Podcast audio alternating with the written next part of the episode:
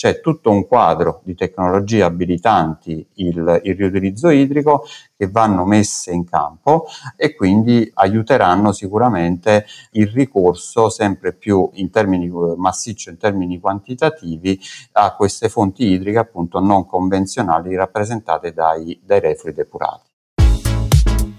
Salve a tutti, siete all'ascolto di Insider dentro la tecnologia, un podcast di Digital People e io sono il vostro host Davide Fasoli.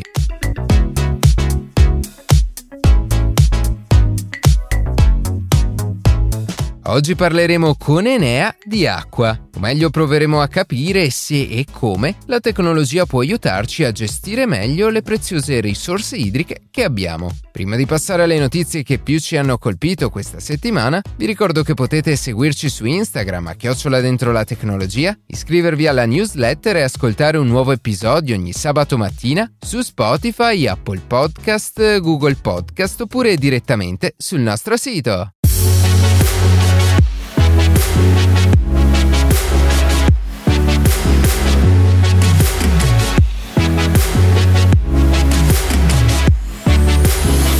Samsung ha recentemente annunciato di aver iniziato la produzione di massa per i chip con processo produttivo a 3 nanometri, battendo sul tempo l'azienda rivale taiwanese TSMC. Per il momento la produzione è iniziata negli stabilimenti di Huazhong e di Pyeongtaek, ma entro il 2024 parte della produzione si sposterà negli Stati Uniti. Per capire quali sono i vantaggi di questi 3 nanometri però bisogna innanzitutto spiegare che cosa sono. In breve, i chip sono composti da milioni di minuscoli transistor che accendendosi e spegnendosi riescono ad eseguire programmi o salvare dati. In questi transistor la corrente passa in un canale, la cui dimensione è proprio definita dal processo produttivo, in questo caso di 3 nanometri. In questo modo si possono realizzare transistor più piccoli, meno energivori e che lavorano a frequenze più alte. E infatti Samsung ha dichiarato che questi nuovi processori sono il 45% più efficienti dal punto di vista energetico, più piccoli del 16% e con prestazioni superiori del 23% rispetto ai processori di precedente generazione. Al giorno d'oggi di strumenti per la registrazione e il caricamento di podcast se ne trovano a volontà. Ciò nonostante, nessuno di questi è incluso in una piattaforma dedicata alla visualizzazione e all'ascolto di prodotti appartenenti agli altri utenti. Perciò, con l'obiettivo di semplificare ulteriormente la registrazione e il successivo caricamento dei podcast, Spotify ha deciso di introdurre un nuovo strumento, pensato proprio per ridurre al minimo le difficoltà relative a questi due passaggi, incentivando la diffusione diffusione di tali prodotti anche tra i meno avvezzi all'utilizzo di strumenti esterni. Nel breve video condiviso su Twitter dell'account neozelandese di Spotify viene infatti mostrata l'anteprima della nuova funzione Registra Podcast, con la quale sarà possibile ottenere direttamente la traccia audio in una o più sessioni e modificare a proprio piacimento il prodotto, tagliando o aggiungendo musica di sottofondo prima di passare al caricamento finale.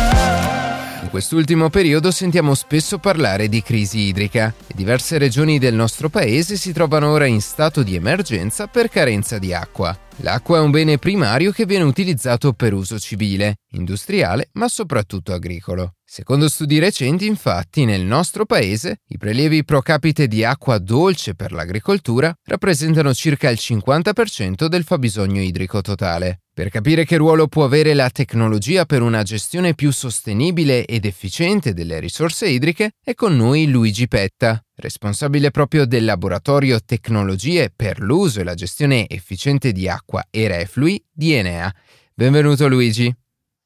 Buongiorno Davide, eh, ti ringrazio per l'invito eh, che ci dà l'occasione di discutere finalmente di tematiche relative al settore idrico che sono balzate purtroppo agli onori della cronaca vista l'emergenza idrica che quest'anno ha particolarmente interessato il nostro paese. Eh, e a proposito di questo, eh, quali sono le cause della crisi idrica di cui stiamo sentendo sempre più spesso parlare in quest'ultimo periodo? Sì, purtroppo quello eh, a cui assistiamo in questi giorni eh, rappresenta l'effetto di alcune cause di tipo strutturale, connesse essenzialmente agli effetti dei cambiamenti climatici. Infatti i, i cambiamenti climatici si traducono eh, soprattutto in una minore disponibilità di risorse idriche utili a disposizione per tutti gli usi necessari, che vanno dal settore agricolo a quello industriale fino all'ambito residenziale. A questo poi si aggiungono modalità di uso poco efficienti e razionali che riguardano il nostro paese in particolare che appunto è ricco di risorse, ma si contraddistingue per essere tra i primi per prelievi idrici alla fonte, come conseguenza della notevole incidenza delle perdite in fase di distribuzione. L'autorità per la regolazione del settore idrico eh, nella ricognizione del 2021 ha quantificato nel 41,2% le perdite eh, in fase di immissione di acqua in, in rete, quindi lungo, eh, lungo la rete di, eh, di, distribuzione. Quindi questi effetti si traducono in elevati stress idrici e eh, considerando appunto il, alcuni indici che vengono definiti eh, dall'Agenzia Europea per l'Ambiente come il Water Exploitation Index, che, che rappresenta appunto eh, un rapporto tra le risorse idriche prelevate rispetto a quelle rinnovabili a disposizione. Uh, L'Italia appunto su questo indice si colloca tra i paesi a stress idrico medio elevato, subito uh, in ambito europeo alle spalle solo di Cipro e Grecia. In generale purtroppo quindi va, abbiamo questa situazione e occorre appunto constatare che eh, l'elevata quota di spreco che ancora noi osserviamo è da associare soprattutto poi al ridotto valore economico che viene attribuito alla risorsa e che non risulta appunto commisurato a tutte le esigenze gestionali e di trattamento che comunque vi sono e questo ha un impatto notevole sui comportamenti. E in questo qual è il contributo della tecnologia? Come può aiutarci a gestire meglio le, le risorse d'acqua che abbiamo?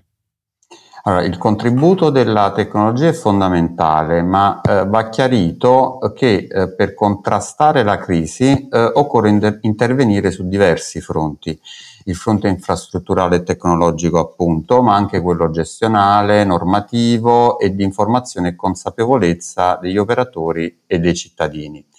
In generale va detto che eh, si rende necessaria una rinnovata gestione in ottica di economia circolare che vada appunto a maggior tutela della, eh, della risorsa. Eh, fare economia circolare significa in primis razionalizzare gli usi e migliorare l'efficienza dei processi e quindi favorire il recupero poi di materia, oltre che di energia, e provvedere alla messa a punto e consolidamento di nuovi modelli di governance e nuove filiere e modelli di business che eh, sostengano appunto le nuove pratiche eh, gestionali. È proprio in questo contesto che la tecnologia assume una assoluta rilevanza, sia ad esempio in chiave di digitalizzazione dei processi, sia in chiave di applicazione su ampia scala di cosiddette key enabling technologies, vale a dire tecnologie abilitanti che devono essere applicate appunto per il monitoraggio automatico delle reti, come ad esempio la prospettiva è quella di giungere ad un controllo automatico delle emissioni nelle reti, eh, nelle reti di drenaggio urbano, l'efficienza dei processi di gestione dell'acqua, sia in fase acquedottistica e quindi efficienza di tutta la rete distributiva, ma anche di efficienza depurativa, efficienza energetica, favorire il recupero di materia. Eh, molte di queste tecnologie sono già state sviluppate e sono eh, disponibili, come ad esempio il controllo automatico dei processi, le tecnologie per il recupero di materia come il recupero del fosforo o di azoto eh, dalle acque reflue, ma anche ad esempio il recupero di elementi come la cellulosa o dei polidrossi alcanoati che sono un parolone ma sono appunto i precursori per la produzione di bioplastiche e, e inoltre poi vi sono tutte le tecnologie e i processi che favoriscono la restituzione in ambito agricolo dei fanghi di depurazione o laddove questa pratica non sia praticabile, che favoriscano la valorizzazione energetica o quantomeno la riduzione volumetrica appunto dei fanghi prodotti dai processi depurativi. Ok, mm, dopo questa introduzione concentriamoci ora su due aspetti. Il primo riguarda i consumi d'acqua, quindi l'acqua che deve arrivare, deve ancora arrivare a noi. E poi della fase di cui tu ti occupi più nello specifico, riguardo al riciclo delle, delle acque reflue. Eh, quindi per quanto riguarda il primo aspetto, quali sono le tecnologie che ci permettono di rilevare i consumi d'acqua? Uh, in generale, uh, per quanto riguarda i consumi d'acqua, uh, c'è il tema appunto dello smart metering. smart metering che vale a dire il controllo anche in tempo reale eh, e anche in, eh, in, termini che sia visualizzabile appunto in tempo reale da parte degli utenti dei consumi idrici e questo può essere applicato in ambito domestico ma anche in ambito produttivo ed è questo sicuramente la principale sfida e l'opportunità principale che eh, riguarda il settore sia residenziale che quello industriale. In particolare il, il tema dello smart metering ma in generale proprio della contabilizzazione eh, risulta essere un, un, tema particolarmente sensibile per, il, per l'ambito domestico. Nell'ambito domestico continua ad essere elevata la percentuale di mancate letture dei contatori, dei contatori idrici. Bisogna ricordare infatti che in ambito domestico permane una situazione in cui parecchie contabilizzazioni e parecchie letture eh, si fermano ancora a livello condominiale, lasciando poi la ripartizione dei consumi alle singole utenze come una questione interna. Eh, questo eh, determina quindi eh, delle, delle, situazioni in cui o si determinano eh, perdite occulte che quindi non, non, sono osservabili o comunque nella migliore delle ipotesi si traduce in una mancata consapevolezza eh, da parte delle, eh, dei singoli utenti di quelli che sono i consumi imputabili alle singole unità residenziali e soprattutto a quali sono le utenze idriche in ambito domestico a cui vanno imputate le maggior quote di consumo. Quindi è su questo che occorre, eh, che occorre lavorare per quanto riguarda l'ambito, eh, l'ambito residenziale con lo scopo soprattutto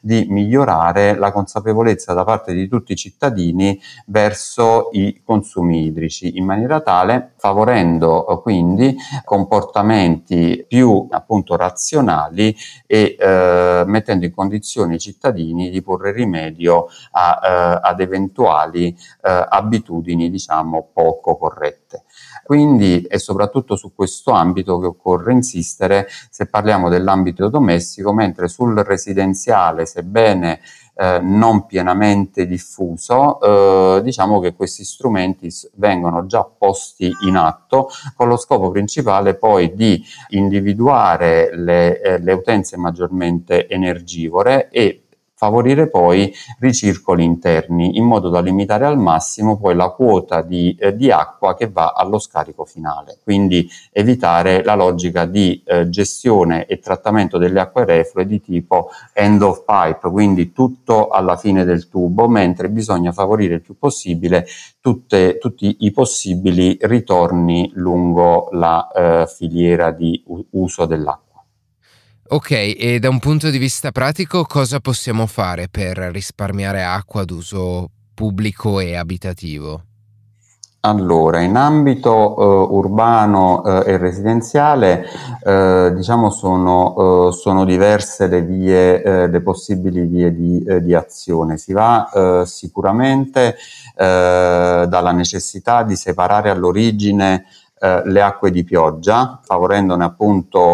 eh, una raccolta e una accumulo separato, senza appunto andare verso, cioè abbandonando eh, quella che è l'attuale commistione di acque di pioggia con acque nere di, di, scarico, che poi finiscono tutte al depuratore. Quindi sequestrare, tra virgolette, le acque meteoriche dal, dal flusso fognario è sicuramente un, un modo primario per recuperare delle, eh, delle, fonti idriche aggiuntive non convenzionali. Eh, sempre nell'ambito urbano e residenziale vi è l'opportunità di provvedere ad un recupero diciamo, di alcuni particolari flussi di scarico che vengono generati in ambito residenziale come possono essere le cosiddette acque grigie che vengono appunto che, che sono le acque che vengono dagli scarichi di lavabi, docce, vale a dire eh, tutti i punti in cui eh, si eh, provvede soprattutto alle operazioni di, eh, di lavaggio, anche se però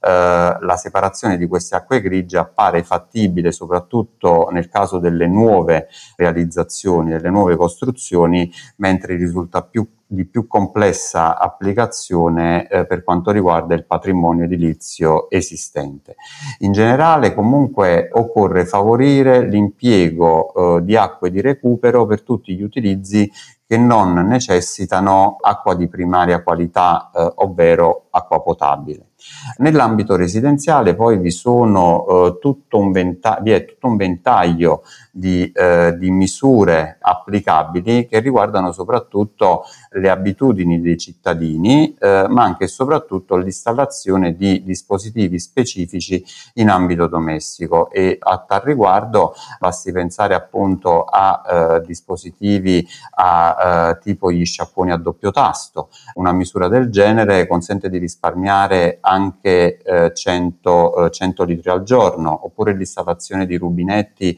con sensori di presenza o comunque con rompigetto eh, aerato, oppure in termini di abitudini eh, scegliere la doccia piuttosto che la vasca da bagno consente di risparmiare fino a 1200 litri all'anno, considerando che eh, per fare un bagno in vasca vanno via eh, tra i 100 e i 160 litri d'acqua, mentre una doccia, diciamo nella peggiore delle ipotesi, determina un consumo di 40 litri. Oltre questo poi vi, sono, vi è la possibilità di installare sistemi di raccolta per l'acqua piovana in ambito residenziale, eh, o comunque poi favorire tutti i possibili recuperi. E ad esempio nel caso di impiego di acqua per l'irrigazione oppure per eh, lavaggio di auto eccetera cercare il più possibile di eh, o far ricorso ad acque recuperate durante le operazioni domestiche come ad esempio nell'ambito delle operazioni di lavaggio delle verdure eccetera che possono essere tranquillamente poi utilizzate in, eh, in irrigazione o comunque eh, evitare poi particolari utilizzi che appaiono onerosi per quanto eh, riguarda la, eh, l'utilizzo del, eh, della, della risorsa idrica. Infine, in ambito urbano va citato sicuramente l'opportunità di applicare strategie di tipo uh, nature-based, eh, ovvero derivate dalla, dalla, natura, che consentono in particolare eh, di aumentare la permeabilità delle superfici urbane. Quindi occorre favorire eh, sicuramente l'infiltrazione al suolo delle acque eh, meteoriche che cadono appunto sulle superfici urbane, limitando il cosiddetto ruscellamento lungo le superfici impermeabili che attualmente eh, caratterizzano tutte quante le nostre, eh, le nostre città. Oltre a queste c'è sicuramente poi la possibilità di, di creare dei piccoli sistemi di accumulo o delle cosiddette zone buffer che servano sia come fonte idrica nei momenti in cui eh, la risorsa scarseggia, sia come zone buffer appunto in cui garantire uno sfogo a eh, flussi eh, meteorici urbani che sono sempre più frequenti e determinano eh, problemi e anche alluvioni in ambito cittadino e non solo. Molto interessanti i temi di, di cui ci hai parlato e anche dei suggerimenti che ci hai dato. E invece per quanto riguarda il tema delle acque reflue, la tecnologia può aiutarci a eh, migliorare il riciclo? Assolutamente, le, le acque reflue eh, di per sé, eh, laddove appunto adeguatamente trattate, rappresentano una fonte idrica non convenzionale eh, che eh, presenta appunto il grande vantaggio di garantire una disponibilità continua. Quindi soprattutto ai fini agricoli, laddove tipicamente le colture necessitano di acqua, soprattutto nei momenti dell'anno eh, in cui eh, sono minori le precipitazioni atmosferiche, il, eh, il riciclo delle acque reflue, il riutilizzo delle acque reflue in ambito agricolo rappresenta sicuramente una opportunità. Da questo punto di vista viene diciamo, sicuramente in aiuto un recente regolamento eh, approvato in ambito europeo, eh, il 741 del 2020, che diventerà diciamo, applicativo nell'estate del 2023 e eh, si pone appunto l'obiettivo di agevolare il riutilizzo idrico, il riutilizzo idrico che attualmente viene limitato da eh, normative eccessivamente stringenti che richiedono diciamo, eh, per poter riutilizzare le acque eh, il rispetto di un numero di parametri paragonabili a quelle che sono le acque ad uso potabile. Ora, per diciamo, eh, favorire quindi il, il, riutilizzo idrico, il nuovo regolamento eh, stabilisce delle cla- diverse classi di qualità accettabile in base agli usi e quindi declina il livello di qualità richiesto in base all'uso finale che si intende eh, effettuare del, dell'acqua. Ai fini del, eh, dell'esecuzione della messa eh, in atto eh, di questo, uh, di questo nuovo regolamento, occorre sicuramente mettere in campo poi un, un adeguato parco tecnologico, parco tecnologico che deve essere finalizzato in primis a garantire il controllo di qualità della risorsa che si intende riutilizzare e quindi sistemi di controllo automatico che consentano in base alla qualità rilevata di stabilire praticamente in tempo reale qual è il destino ottimale a cui inviare gli effluenti depurati.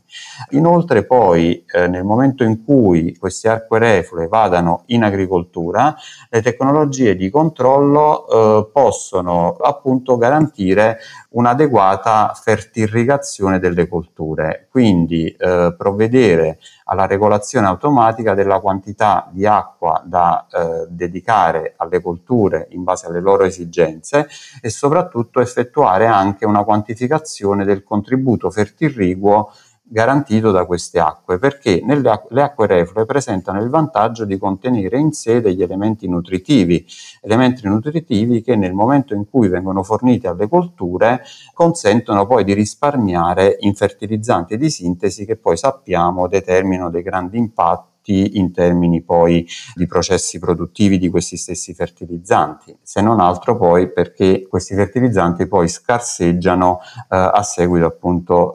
eh, degli eventi internazionali, internazionali in corso. Quindi da questo punto di vista c'è tutto un quadro di tecnologie abilitanti il, il riutilizzo idrico che vanno, messe, eh, che vanno messe in campo e quindi aiuteranno sicuramente il ricorso sempre più in termini eh, massiccio, in termini quantitativi, a queste fonti idriche appunto non convenzionali rappresentate dai, dai reflui depurati. Ok, e per chiudere volevamo farti una domanda un po' più critica.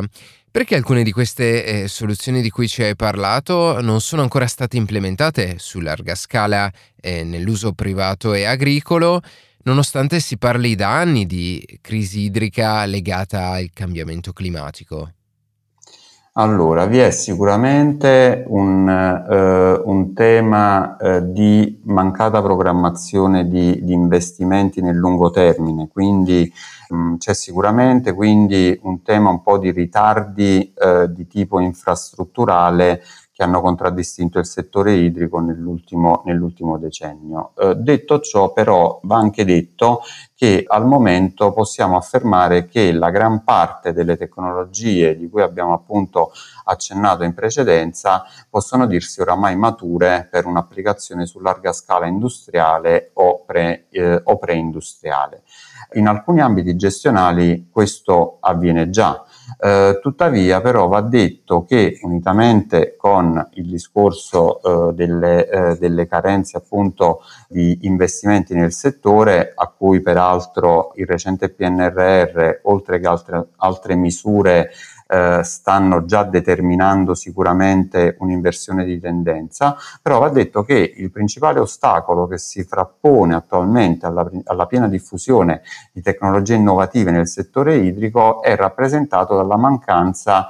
ancora parziale o totale di un chiaro quadro di riferimento normativo e autorizzativo che vada in linea con le effettive evoluzioni tecnologiche e di gestione dell'intera filiera.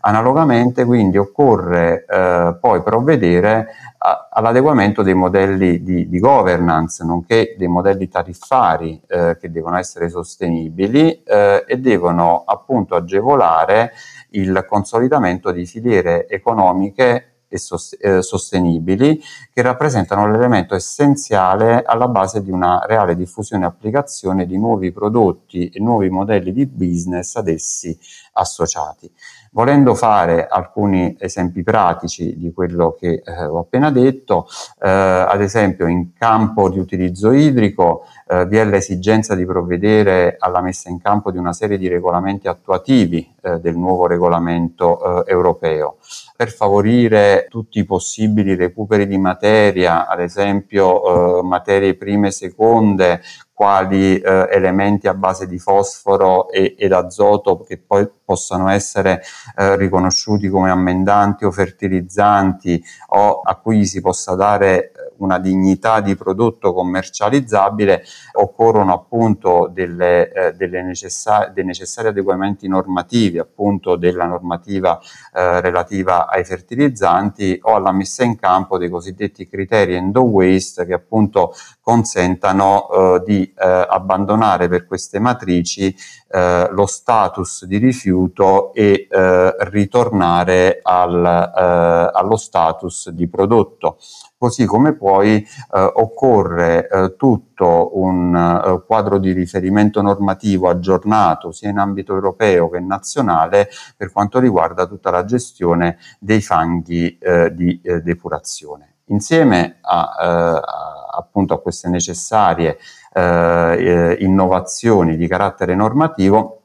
si auspica poi il potenziamento di eh, una serie di meccanismi incentivanti e di premialità che possano sostenere azioni virtuose da parte dei gestori, con la possibilità di vedersi riconoscere appunto in tariffa almeno una quota dei fondi necessari agli investimenti per l'innovazione eh, del settore. Ma in questo senso va detto che c'è un'autorità di settore che è appunto l'ARERA che è molto vigile su questi aspetti ed ha già intrapreso tale direzione. Quindi in poche parole vi sono sicuramente dei colli di bottiglia, ma diciamo volendo chiudere con una nota di, eh, di ottimismo va rilevato che eh, negli ultimi periodi e in particolare appunto negli, negli ultimi mesi eh, si osserva già una, eh, una, certa inversione di tendenza che eh, porta sicuramente ad attendersi un netto miglioramento eh, dell'intero settore idrico ed è, ed è quello che tutti auspichiamo. Va bene Luigi, grazie per averci portato la, la vostra analisi su, su, questo tema che purtroppo è il caso di dirlo, è di, di grande attualità. A presto!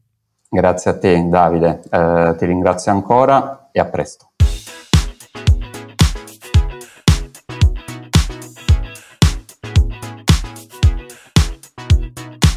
E così si conclude questa puntata di Insider dentro la tecnologia. Io ringrazio come sempre la redazione e in special modo Matteo Gallo e Luca Martinelli che ogni sabato mattina ci permettono di pubblicare un nuovo episodio. Per qualsiasi tipo di domanda o suggerimento scriveteci a redazione chioccioladentrolatecnologia.it, seguiteci su Instagram a chioccioladentrolatecnologia dove durante la settimana pubblichiamo notizie e approfondimenti. Qualsiasi caso nella descrizione della puntata troverete troverete tutti i nostri social. Se trovate interessante il podcast condividetelo che per noi è un ottimo modo per crescere e non dimenticate di farci pubblicità. Noi ci sentiamo la settimana prossima.